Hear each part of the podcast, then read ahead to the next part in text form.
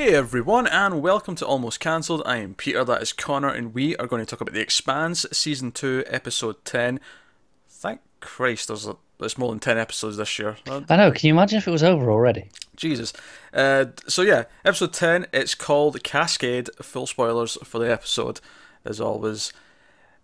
Th- That's just funny because last last episode we, we talked a lot about the how, how all different plot threads kind of th- th- fit thematically together. Like they, they all were kind of you know do the ends justify the means, and it was kind of funny in this one because at one point Prax talks about the the greenery on the on the station, and he's talking about how the cascade start and where the episode title comes from, and how uh, because it's such a closed system, it's not a natural. You know, because in real life, in an actual ecosystem, there's things will evolve and develop, and they'll find other ways. But Yeah. when it's like a closed system that's been artificially created, once one thing goes wrong, it'll be a chain of events until everything's just dead Yeah. And it, because of the type of system on on Ganymede, he's talking about how oh you never really know because of the way the system is so complex. You don't really know which is going to be hit next. What's the next thing to buckle is? It'll last for a few weeks, but then it'll start to crumble. It'll start to deteriorate and it'll start to die. And I felt everything he was talking about. I'm like, this is just this, he's just talking about the show. He's talking about Yeah, this political it's- climate. That, that's the point we're at now. It's like something's about to go. We don't know exactly what. Oh, I think we do it. I, I think well, kind of. I, I, think the end of the episode. I I, th- I think Draper is the next thing. I think Okay, Draper's yeah. Draper's the next variable that can She's the alters variable. Yeah. Yeah. That, that's fair. Uh, because it was when we got to that scene at the end with Draper when Avasarala gets a chance to talk to her one on one. I was like, uh, I mean, obviously she, she's like, oh, you're lying, you're the enemy. You know, there's there's f bombs flying thick and fast at the end, and Avasarala's like, no, like this this is Martian testing. It has to be because it's not as. No, I'm not necessarily convinced it is. I believe it's not Earth, but I'm also inclined to think that it might not be Mars as well. It might not be, but alternatively, it may be. It may be, yeah. Uh, especially since like Errinwright seems to have like turned over a new leaf. He seems to be like feeling guilty, and he feels to want to go. And I'm wondering if Avasarala attributes it to him. Oh, he's seen Eros and he's seen how how disastrous this could be, and that's shown there every ways. The way hmm. before she said that though, the way I, and she might be right, but before she said that, the way I was reading his like change of heart was because wait a minute, it's not us that are tampering with this anymore. This has to be Mars that's working with this.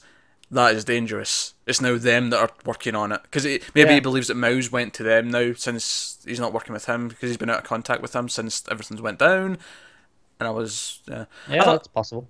I thought that was that was a really interesting scene though when he just he just came in the office and was like right, uh, th- this was going on protomolecule Mao. I know this because I was working with him. Like, wait, is he just confessing? What, what's going on? yeah. I like how he's like, yeah, you already know all this, didn't you? yeah, it's, uh, you, you could tell in her face like right away. She was pretending like she didn't, but at the same time, it was like she did. And he he could see straight through it. It was great. I'm just giggling because your your face is frozen and it's uh, I have just noticed. it's rather amusing. Uh, but yeah, no, I I, I agree. Uh, so that, that that that's good stuff, and I like that she's willing to use him. Use him in his position right now. Like it's it's not worth. It, it's not worth like sending him to jail right now because because our, our henchman dude uh, I should learn his name but he he's he's like what are we working with Aaron right now and he, he's kind of cracking jokes and he's and he's like questioning should we not just turn him in and she's like no he's more useful here we're playing a game this is a game of chess There- and he- There's there's a reason she's a very very Yeah. good politician. She And- knows how to play the game. And essentially, he is now a pawn or a chess piece on her side of the board. So even though it's something that should be taken off, it can maybe do some good before it does. And taking him off the board just now is just It doesn't benefit anyone. no, it doesn't. Uh, but yeah, so so so Draper obviously doesn't believe her right away. She doesn't believe her yet, but she knows she saw something. And as much as her superiors are saying, "Oh, you're just you're making up these truths to explain to yourself why this happened, what you know, why your friends are dead, why your comrades are down," and she. But she knows something was there, and she. I mean, Avasarala whips out because uh, Errinwright gives her like all the information he had, and there's actual there's like a prototype like concept art for Yeah. this thing. Like they were working on this. This was something they wanted to do with the proto molecule. Yeah, this was like I said, this was a, a proof of concept. Yeah, and like she sees it. She sees the thing she saw on Ganymede, Yeah. and she she holds back, but she doesn't doesn't talk about it. Yeah, and it's just waiting to see which way she falls now, isn't it? I, I think I, I think it is more interesting at this point because as much as we speculated she might do it during the whole hearing, hmm. I do think in the long run it is much more interesting for her character if let's say the Martians are the ones behind this now. Hmm. Are they up to this? You're frozen again. I think we'll just have to accept you might be frozen for some of this. but so so we accept the Martians might be the ones behind this. They might be the ones controlling the the, the protomolecule and experimenting with it. And if that is the case, if she learns that her and her team were just sacrificial lambs, that they were just put out there to test this thing, that they don't value their lives, like how does that shake up her stern belief system? Yeah, how how does she react to that? What does she do, and do, does she continue serving, knowing that she was a sacrifice? Is does she think, oh, maybe there was a, a greater purpose, and and you know trusts in her superiors, or does she defect, so to speak? I, I feel like defection, again using that term loosely, Yeah, yeah, is more likely at this point because I feel like this episode because before we get to this point where she gets to the ocean because she most of her plot this episode is that she wants to see the ocean before she leaves the planet to the point where she breaks out of her her room because she's under guard she's not allowed to leave hmm. and by the way see when she breaks out and it's like those big sort of it's like a sort of step like design on the building yeah. See when she falls because she's like sort of disorientated by the sun and she sees the bird I was cringing because I felt like she was just going to hit her head in the corner or one of the Yeah, steps yeah. I was like, it was it, it was filmed in such a, a great like realistic way that I just kept like oh god no oh that looks painful yeah, yeah. Uh, Because none of them are individually that far a fall. yeah yeah yeah It's just, it just, oh, just one one wrong bit, and and that's a smack on the head that's gonna hurt. it was the way she was ragdolling down them it just Yeah. it, oh it looked painful it looked really Yeah. painful so but she she she goes wandering off to try and find the ocean and she she sees like the, the poor people of Earth. She sees the people who are essentially homeless, just struggling to get by, and she she meets this this guy who isn't I don't think he's an actual doctor, but this guy who's look, looks out for people and he tries to get meds. He batters Yeah. with her to get her. He's definitely Her not a doctor because he, he was saying how when he was 17 he signed up to the vocational program to you know become something like a doctor and and he never got called Yeah, it was maybe something he wanted to do, but he like he's kind of doing it just by practice now. But he never Yeah. actually trained and became this thing. yeah i think just before we move on i think it was really interesting seeing all the poor people again so close to the un and we've become so accustomed to the the lifestyle of the un and Well, do you know what th- know that, that we've what- seen there Do you know what I think's great about that? I think it's great that throughout this whole show, we've only ever really seen on Earth the Avasarala, the UN stuff, and the time we finally get to see the rest of the planet and what it's like, it's through the eyes of someone who's never been here before. Yeah, the only other time that we saw outside the UN stuff, it was still with Avasarala, but it was with uh, you know, Holden's family. Yeah, yeah, but even then, it's still her. It's still Yeah. following her. Whereas this was like we've never really seen just the streets and the normal people on Earth, and this was the first time seeing this, and it was through the eyes of someone who had never seen it before. And for I think for her, this was humanizing the people of Earth because before it was just they're the enemy. They take things for granted. They're not real people. And when she hears like, wait, you guys have to drink sewer water in the summer, and like a lot of you die from it. Like she she hears their plight. She hears. Like you have your own problems and it's not perfect here. I think what it is is that the same way as us, she only ever saw them as the UN. That that was the only part of Earth that she saw, Yeah. and she saw their lifestyle and the way they act, and that's what she vilified in her mind.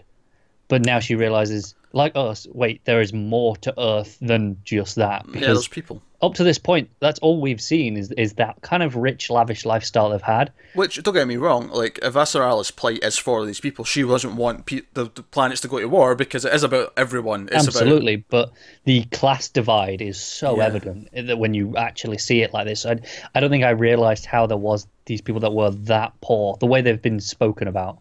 Well, I think I think that's the thing though. In Mars, it's opposite. There is no class divide. They're all pretty equal, but th- they don't have oceans. They don't have this. They don't have that. Mm.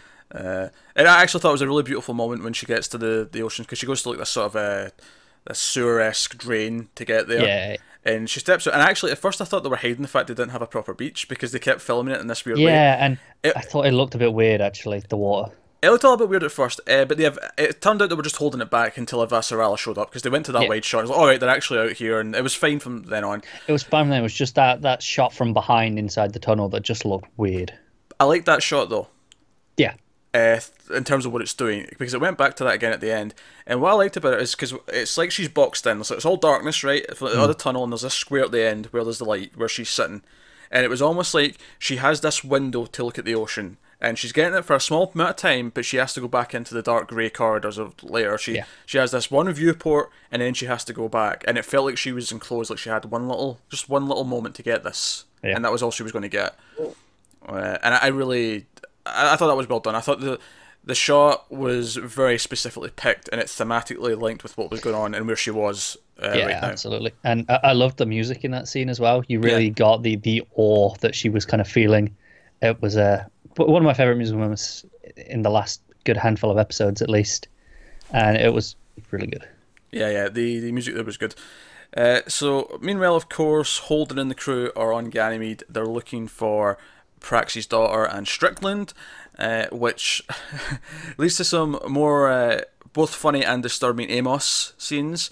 I'll take those every week, frankly. Yeah, they're pretty good. I because I even before we got to the the, the meat the meat of the stuff, uh, I actually kind of like There was a small line from Amos who said, uh, "Oh, uh, Holden." Holden is better than me. The they're, they're, they're better people. Uh, they'll find your daughter. I'll watch your back, but they're the ones who'll find your daughter. 'cause They're the ones who care, like not me. And it was kind of like was. just again, it was just another little example of him being very self-aware.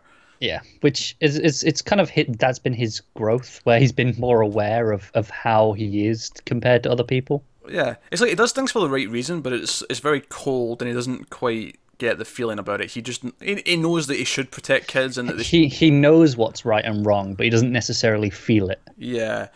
Uh, so so they get to they get to this guy who who who barters people for specifically canned chicken. Uh, but he, he has access to like the security cameras on, on the station and he can like find people, but he'll only do it if you give him canned chicken. He, to the point where like Holden says, "Look, we've got pl- plenty of food and ammo and other stuff. We can give you a variety of things." He's like, "No, no canned chicken, no can do." And he and that's when Amos grabs said canned chicken and starts bashing him in the head repeatedly. And Do it you know what- do you know gets better about this uh, in terms of, uh, for the Amos moment of it? In the next scene, He's eating- Amos he's is just eating the Yeah, chicken. I know. I, so good. love that. That was the bit that made it was a great moment anyway, where he just he snaps and just bashes him in, and you know they have to pull him off him. Do- But do- then the fact that he's just eating it, What, what I liked more about the eating it though is they didn't even start on a meeting. It was like a scene with Holden and Naomi, and they were talking about going too far, and they're talking about this, and then the camera just pans over, and Amos is eating canned chicken. oh, it was such a good moment.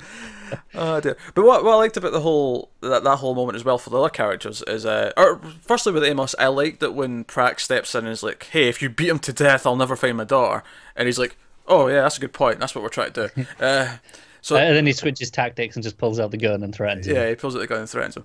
But what I really like about this scene for the other characters is that we, we have Holden and we have Naomi, and Naomi goes to step in, and Holden hold Holden's her back. Yes, See yes, very good. That's I realised that as I was saying it, I, I thought, I, I realized it just before you Yeah. were going to say it. I was like, ah, I know what he's going to do. Holden's holding me down. Um, right.